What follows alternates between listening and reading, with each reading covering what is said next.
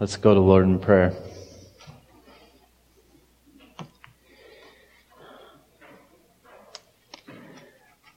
Father,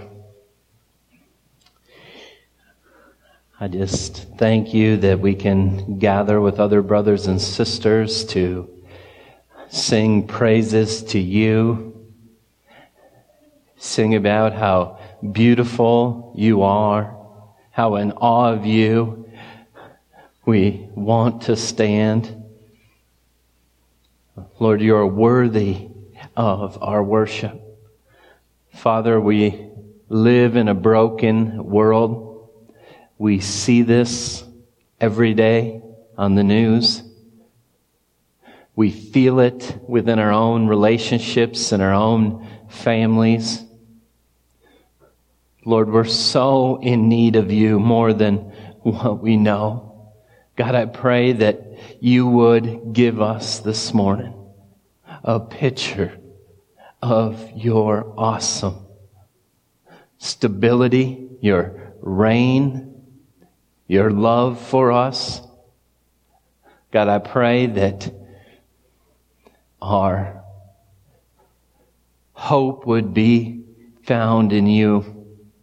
Lord, there's many physical prayer requests that people come in here with, sicknesses. Lord, I pray that even there you would be our hope. Even there we would find the rock solid promise of eternal life in new bodies. Lord, I pray that our lives would shine forth your glory. I pray this in Jesus' name. Amen.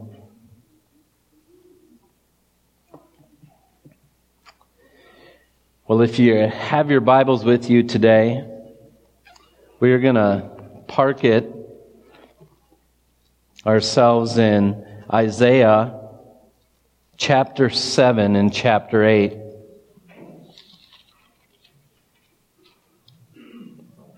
Isaiah chapter 7 and chapter 8. And the selected uh, scripture reading is in chapter 8, verses 12 and 13. Isaiah chapter 8, starting in verse 12. Do not call conspiracy all that this people calls conspiracy. Do not fear what they fear, nor be in dread. But the Lord of hosts, him you shall honor as holy. Let him be your fear. Let him be your dread. I wonder what you fear. Fear is a powerful thing. Fear is a convincing thing. Fear is the best sales tactic out there. Anything you want to sell, the first thing you have to locate is people's fears.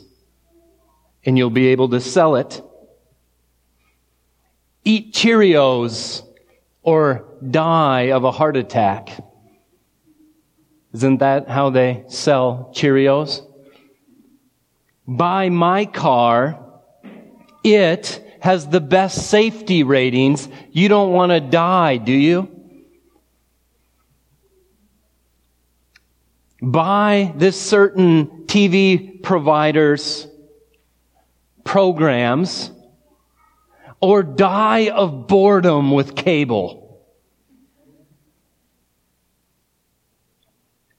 Don't get ripped off by that guy.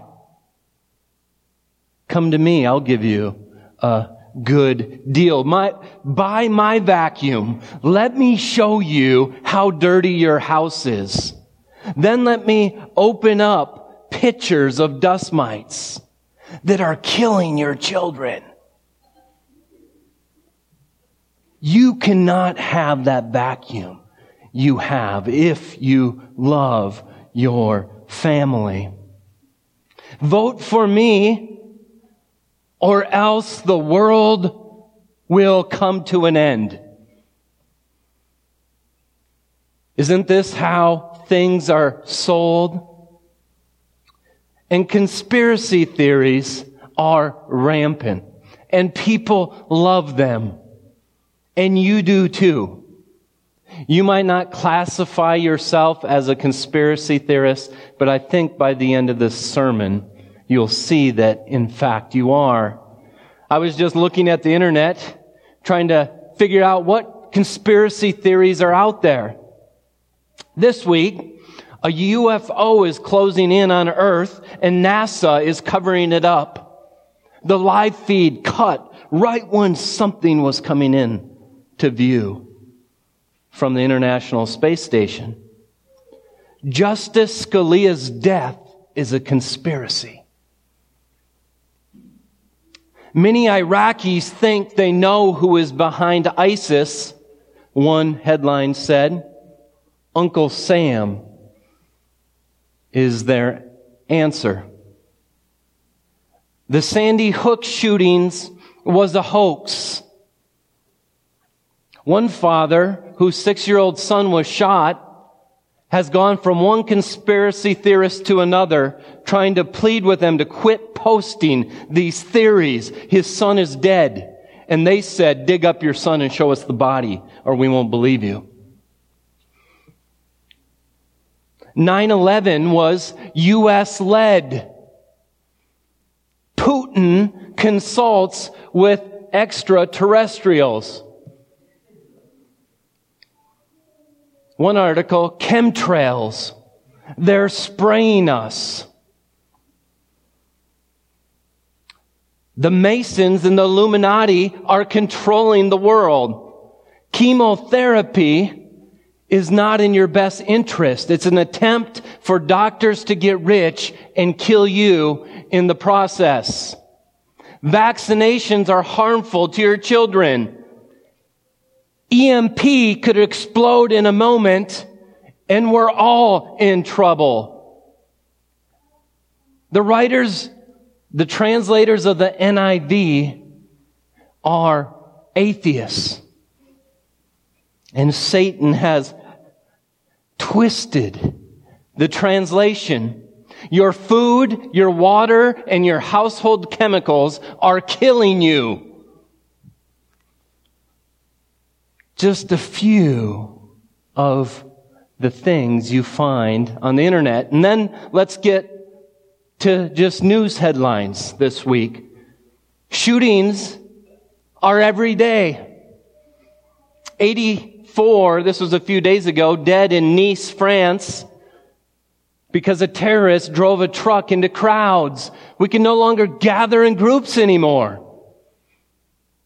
Hours and hours of commentary how to put up cement pillars to keep this from happening. A coup attempt in Turkey. Hundreds dead. ISIS is growing like cancer throughout the world.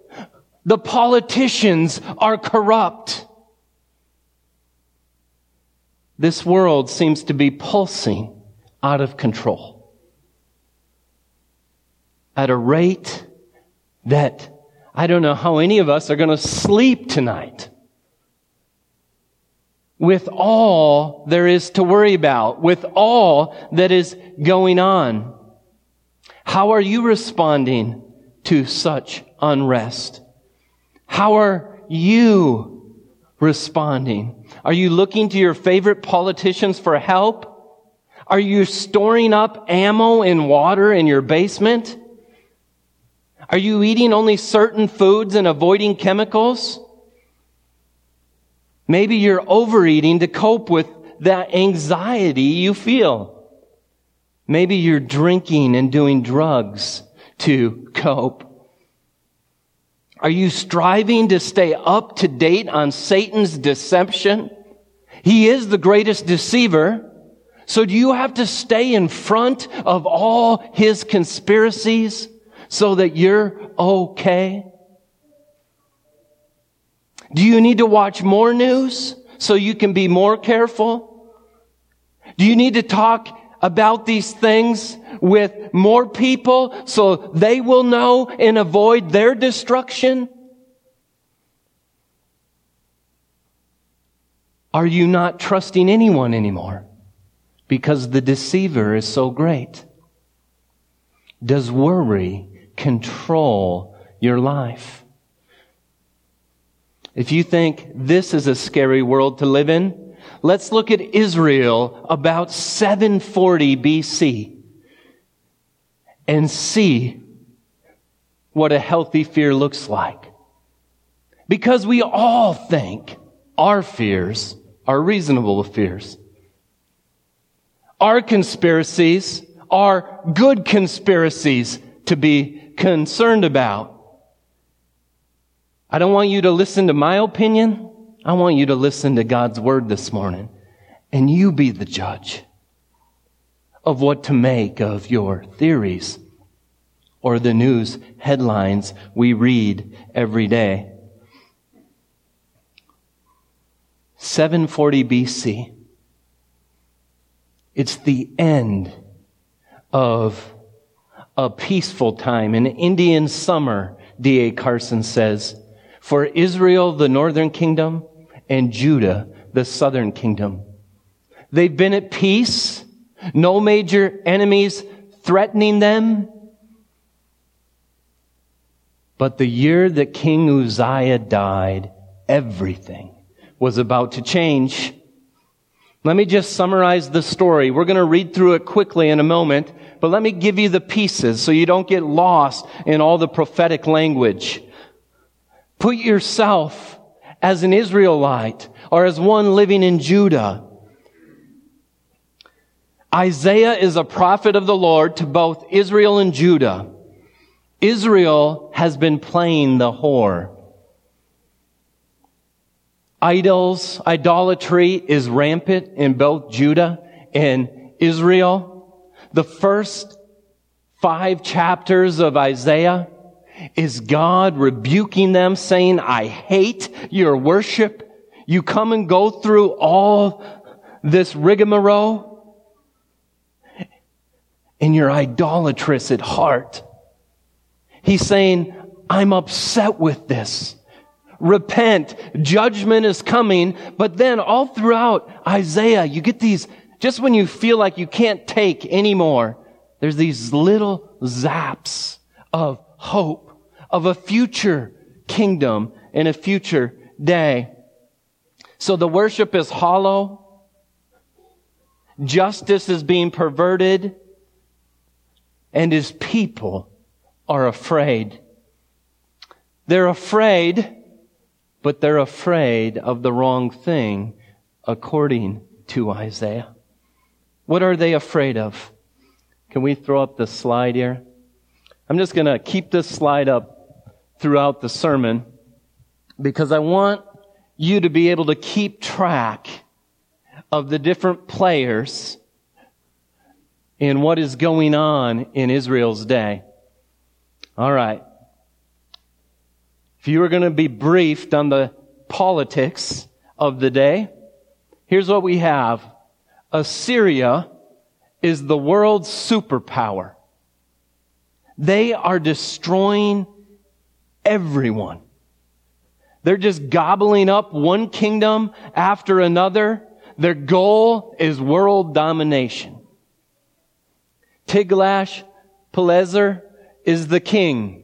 This is the one whom everyone fears. Israel is divided.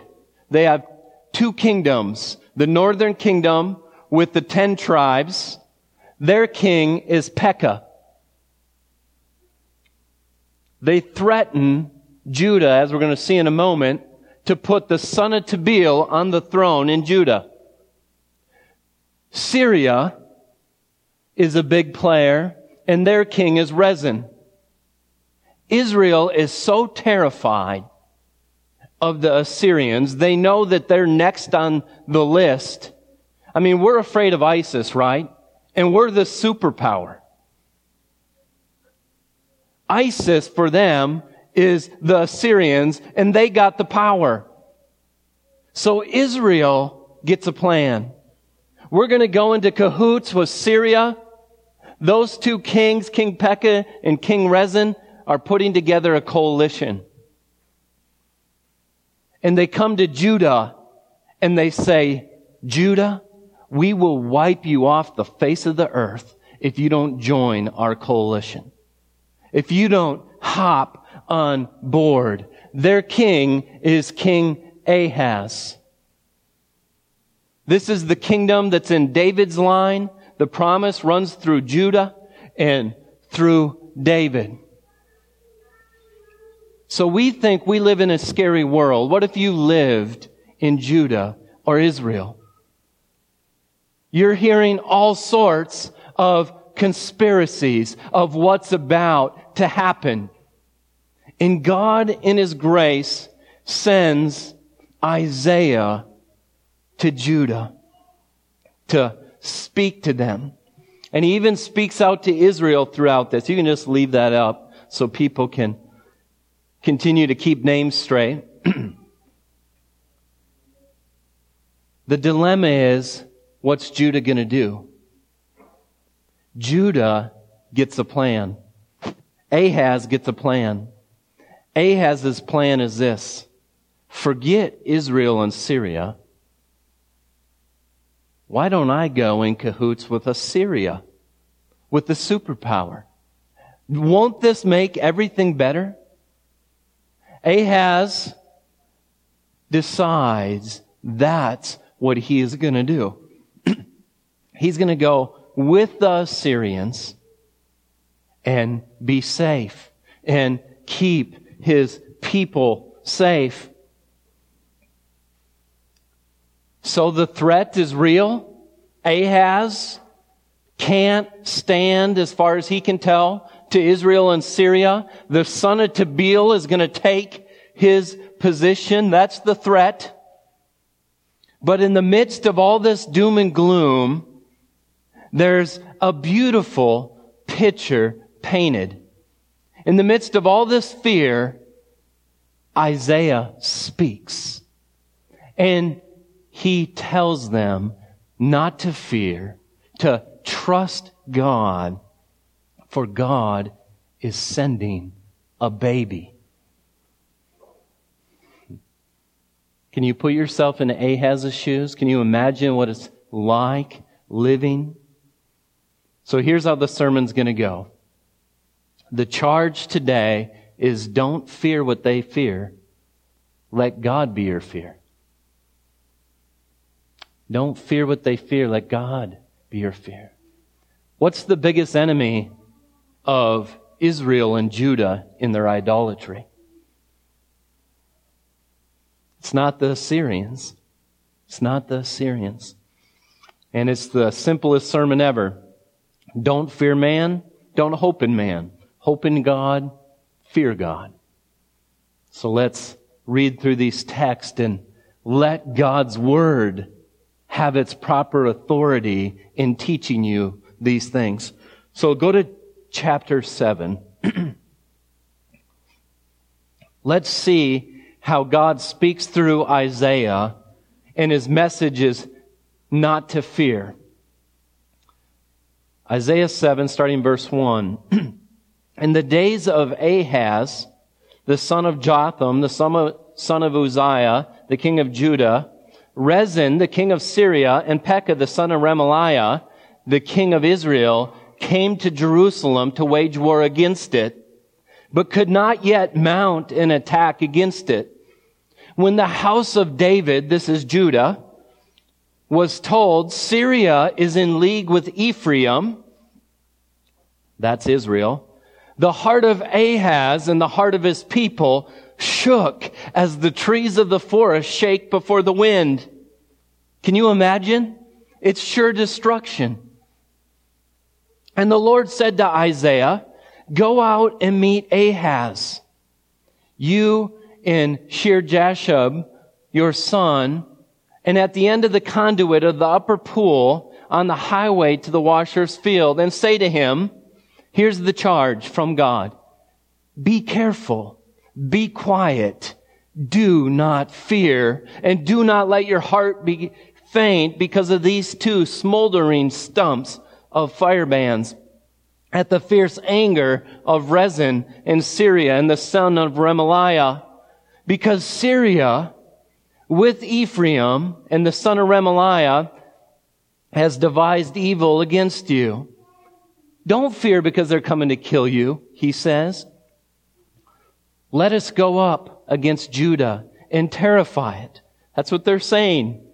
Let us conquer it for ourselves and set up the son of Tabeel as king in the midst of it. Thus says the Lord, it shall not stand. It shall not come to pass. Don't fear that they're mounting an attack. The conspiracy is real. Don't fear. It's not going to stand is what God says through the prophet to Judah. And then we see him tell him not to hope in man. Look at verse 8. For the head of Syria is Damascus. That's the capital city. And the head of Damascus is Rezin. That's the king. Don't fear because the head of that city is a man and within 65 years, Ephraim will be shattered from being a people. Israel won't even be a people within 65 years. And the head of Ephraim is Samaria, and the head of Samaria is the son of Remaliah. If you are not firm in faith, you will not be firm at all. He essentially says, in all that fancy speech, don't fear them. There's two men that are heads of those armies. If you're not firm in faith, you won't be firm at all. If you, if you leave with nothing else, believe that. The only stability you'll ever have is by faith in God's Word. I don't care the circumstances. You will not be firm unless you're firm in faith. Israel's hope is in Syria. Judah's hope is in Assyria. Isn't this a sad picture for God's people to be in? Back in chapter 2 of Isaiah, you don't need to turn there, verse 22, Isaiah says, stop regarding man in whose nostrils is breath, for of what account is he? Why do you trust in men who the only thing they own is the breath that's just been given to them as a gift by God? And then they're needy for the next one from God. Why do you regard man? Why do you fear what you fear. And then we see him telling Judah to hope in God. Look at verse 10. Again, the Lord spoke to Ahaz. Ask a sign of the Lord your God. Let it be deep as Sheol or high as heaven. You can ask anything for a sign. Ahaz, trust God. Trust God. Ask Him for a sign. If you want him to write it in the sky, he's going to write it in the sky. If you want to do something as deep as the earth, he'll do it deep as the earth. And oh, look at this pious Ahaz's answer. Verse 12. But Ahaz said, I will not ask. I will not put the Lord to the test. And he said, Hear then, O house of Israel, O house of David, is it too little that you weary men, that you weary my God also? Ahaz uses this religious speech that sounds so good to just cloak his total lack of trust in God. He doesn't even want to see a sign. He's got his mind made up. Hear, O then, O house of David, he says. And then God, in his great mercy, speaks a promise anyway. Look at verse 14. Therefore, the Lord himself will give you a sign. Your king is too wicked to ask for it when it's been offered. The Lord will give you a sign. Behold, the virgin shall conceive and bear a son and call his name Emmanuel. And he should eat curds and honey when he knows how to refuse evil and choose good. For before the boy knows how to refuse evil and choose good, the land whose two kings you dread will be deserted. This is one of these prophecies that's telescoping. There's a virgin there that hasn't had a child yet. And he says, before that woman gives birth and that child is old enough to discern good and evil, Syria and Israel are going to be gone.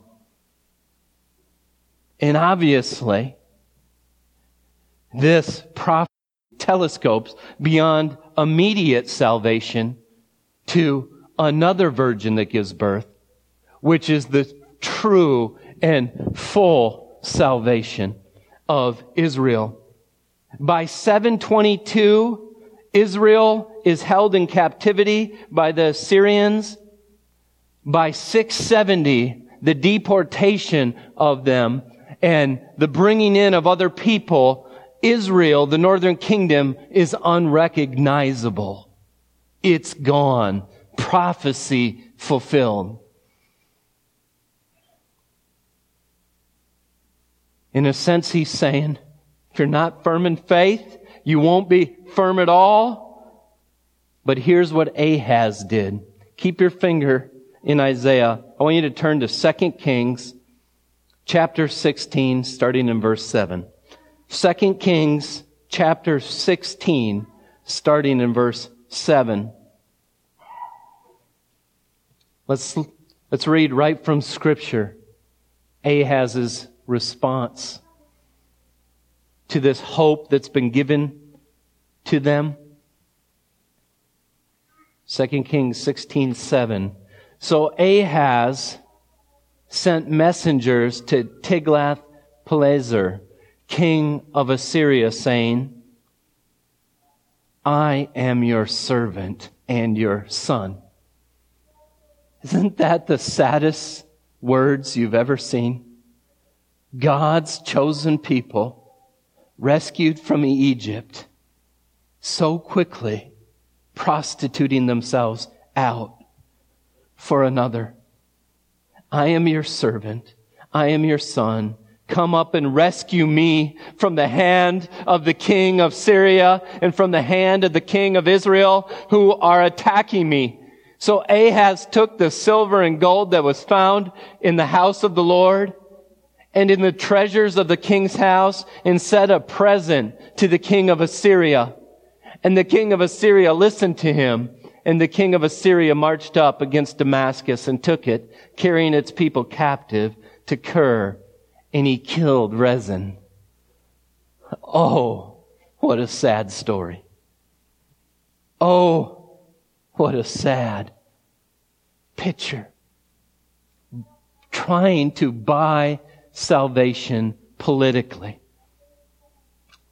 We've seen this. We see this all the time. We see it in this election cycle. The saddest thing in the world is watching Christians tremble. It's this sad. We go so many other places to find security. And we've seen, we know we're on the other side of the virgin birth, the death of Christ, the resurrection. We know we cannot be killed. What is wrong? With our faith, Christians. We're no better when we tremble and talk all about conspiracy and fear. Look at verse 17. Here we see fear God. The Lord will bring upon you because Ahaz has rejected him. The Lord will bring upon you and upon your people and upon your father's house such days as have not come since the day that Ephraim departed from Judah, the king of Assyria. That's going to be your end, Judah. Your Savior is going to be your immediate destruction. In that day, the Lord will whistle for the fly that is at the end of the streams of Egypt and for the bee that is in the land of Assyria. They will all come and settle in the steep ravines and in the clefts of the rock and in the thorn bushes and on all the pastures. And that day, the Lord will shave with the razor that is hired beyond the river with the king of Assyria, the head and the hair of the feet it'll be swept away, the beard also. Chapter 7 has hope, but talks about the foolishness of fearing man, of hoping man, hoping in man, not hoping in God, not fearing God, not seeing their real state. And then you get to chapter 8, and it's just like rapid fire through here. Those four points just come nearly one sentence after the other. Let's just see it in rapid fire. Start in verse 5. Verses uh, 1 through 4. God tells Isaiah that he's going to have a son, and his son's name means uh, e- are quick pickings, easy prey. You're going to have a son, and the, and he's, in a sense, his name is going to show how easy you are to destroy as a people. And then you get to verse 5. The Lord spoke to me again because this people has refused the waters of Shiloh that flow gently and rejoice over Rezin, the son of Remaliah. Here's what he's saying. The Lord spoke again. Here's what you've done. There's this peaceful stream of salvation offered to you by your Creator, by your God, by your Father. And you've rejected this peaceful stream. For what? Look at what verse 7 says. Therefore, behold, the Lord is bringing up against them the waters of the river mighty and many, the king of Assyria in all his glory, and it'll rise over its channels and go over all its banks and will sweep on into Judah. It'll overflow and pass on, reaching even to the neck. And its outspread wings will fulfill the breadth of your land, O Emmanuel. This is judgment and it's hope. It only reaches to the neck. Judah isn't quite cut off, or else the promise to Abraham would fail, and the promise to David would fail. But oh, the Assyrians are going to move in, and oh, how destruction is coming. You've rejected the peaceful streams from the Lord, salvation from the Lord, and you've chosen for yourself Assyria. That's what he's saying there. And then look at this, verse 9, screaming hope in God. Be broken, you peoples, and be shattered. Give ear. All, all you far countries, strap on your armor and be shattered. Strap on your armor and be shattered. He's saying, humble yourself. Be broken. Lay down. Look for God for mercy. If you want to strap on the sandal, if you want to get ready for battle, you're going to be shattered. They need to be humbled before the Lord. And then, verse 10, screaming, do not hope in man.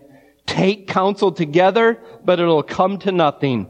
Speak a word, but it will not stand, for God is with us. For the Lord spoke thus to me with his strong hand upon me and warned me not to walk in the way of this people. Well, how ought we not to walk, Isaiah? God speak to us. Listen. Do not call conspiracy all that this people calls conspiracy. Think. Think. Do you talk like every other American? Are you worried about what every other American is worried about? Are your conspiracies the conspiracies of the people. Do not fear what they fear, nor be in dread. What's shocking about this is their conspiracies are real. They're real threats. You know, we kind of laugh at some of these conspiracy theories because they're not true. But here, the God in heaven is mocking true conspiracies that make his people tremble. Do you see the point? You might have been sitting there saying, well, I believe vaccinations are bad. Or I believe this. Well, they may be bad. I don't know. I'm not an expert here, but I know this. If you're a Christian and this is where you tremble, or the EMP that's about to explode, or ISIS that's about to come in, what do we talk about? What do we say? God tells us don't be like the rest of the people. Here's what we should do. Verse 13.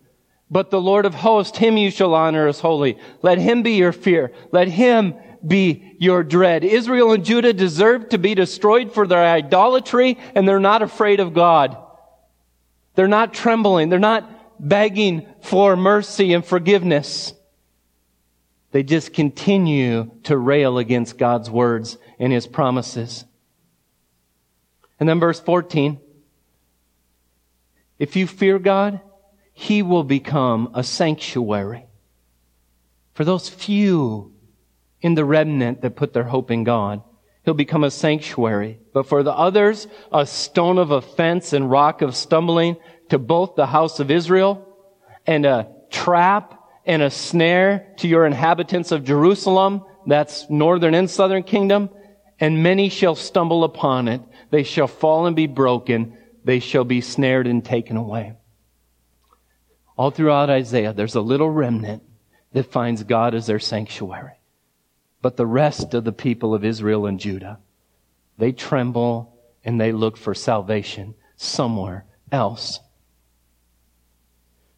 And then look at verse 16. Here's what we're to do. Bind up the testimony. Seal the teaching among my disciples. These words I told you are words of salvation and peace and protection from your God. Bind them up. Seal the teaching among my disciples. Talk about it. Think about it. I'll wait for the Lord who is hiding his face from the house of Jacob. I will hope in him. You know, maybe God isn't giving you peace fast enough. Will you wait for him? Will you wait even to the last hour, to the moment of death? Will you wait for your Lord? Or is there a moment to cut and run? to turn to pragmatism for security and hope.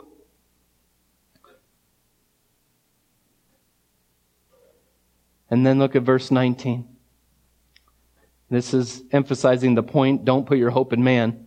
And when they say to you, inquire of mediums and necromancers who chirp and mutter, you know, this is what you're supposed to do. Go to the experts of the world. Listen to how he mocks him. Should not a people inquire of their God? This is personally convicting.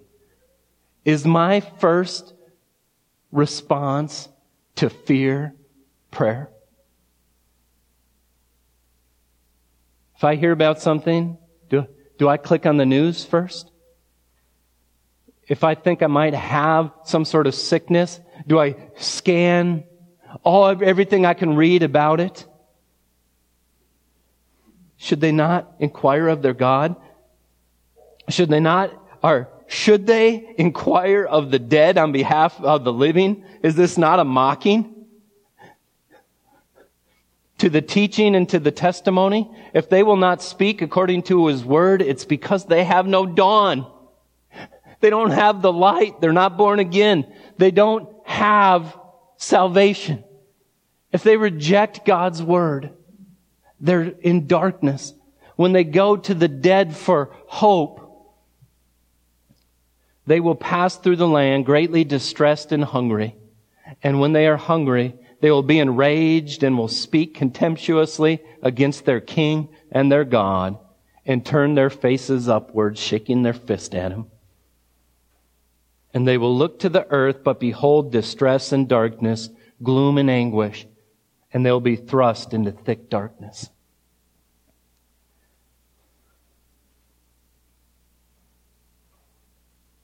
So let's think back to all these conspiracy theories, to the news headlines that I talked about at the beginning of the sermon. And let me ask a few questions. The first question is this Whom do you fear? Whom do you fear? Is not your life more safe being humbled by God, repenting and trusting in Christ? Isn't that the most wise place to be? Where do you find your hope? Do you fear ISIS, liberals, chemicals, food, water, vaccinations, government, EMPs, racial riots, etc., etc., etc., etc.? There's a million other fears. You might say, well, Sam, where's the place for healthy fear? Ought we not fear these things? I mean, come on, we're not just supposed to shut our eyes and follow God and walk like this. Aren't some of these fears you talked about healthy fears? And I, to be honest with you, I just want to say, yeah, it sure seems like it. But I read Isaiah 7 and 8. And could not Israel and Judah have responded in that exact same way? Is this not a healthy fear? Isn't this a real threat?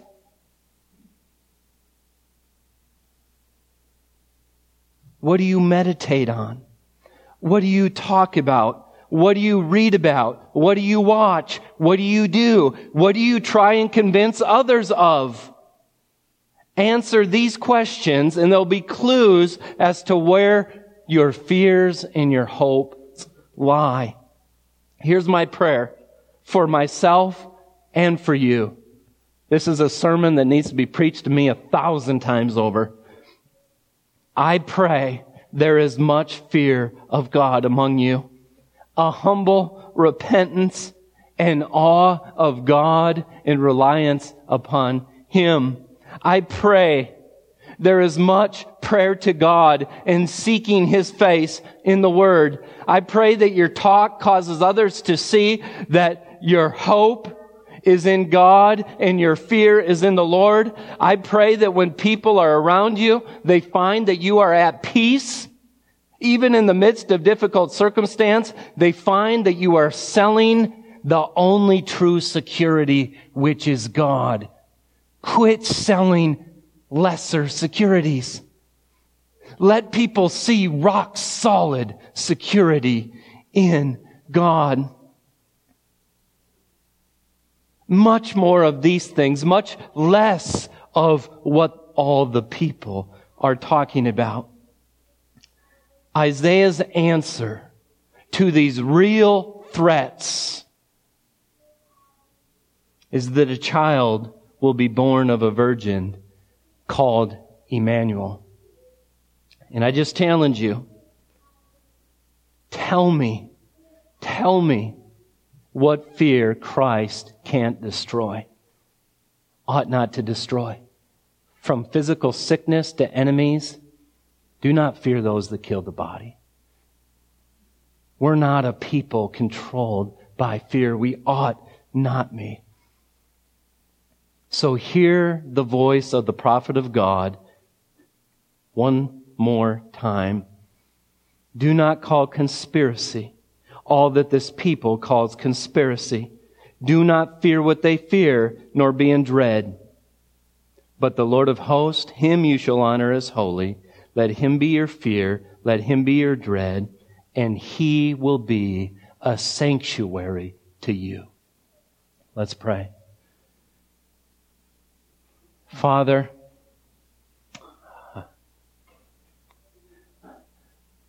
I pray, I pray that these words won't quickly depart from us. We're all guilty of doing what Ahaz was doing and what Pekah was doing. We're all guilty of this. Seeking security elsewhere. selling other things to people that aren't nearly as good as selling them the Lord. Father, I pray that you'll give us wisdom. I don't pretend to know how this all is supposed to work out individually in all the lives here. But Lord, I pray that as they think on these words and they consider their life, they consider what aspects of their life are controlled by fear, that they would see this peaceful stream that's offered to them in Christ in the midst of a storm. I pray this in Jesus' name. Amen.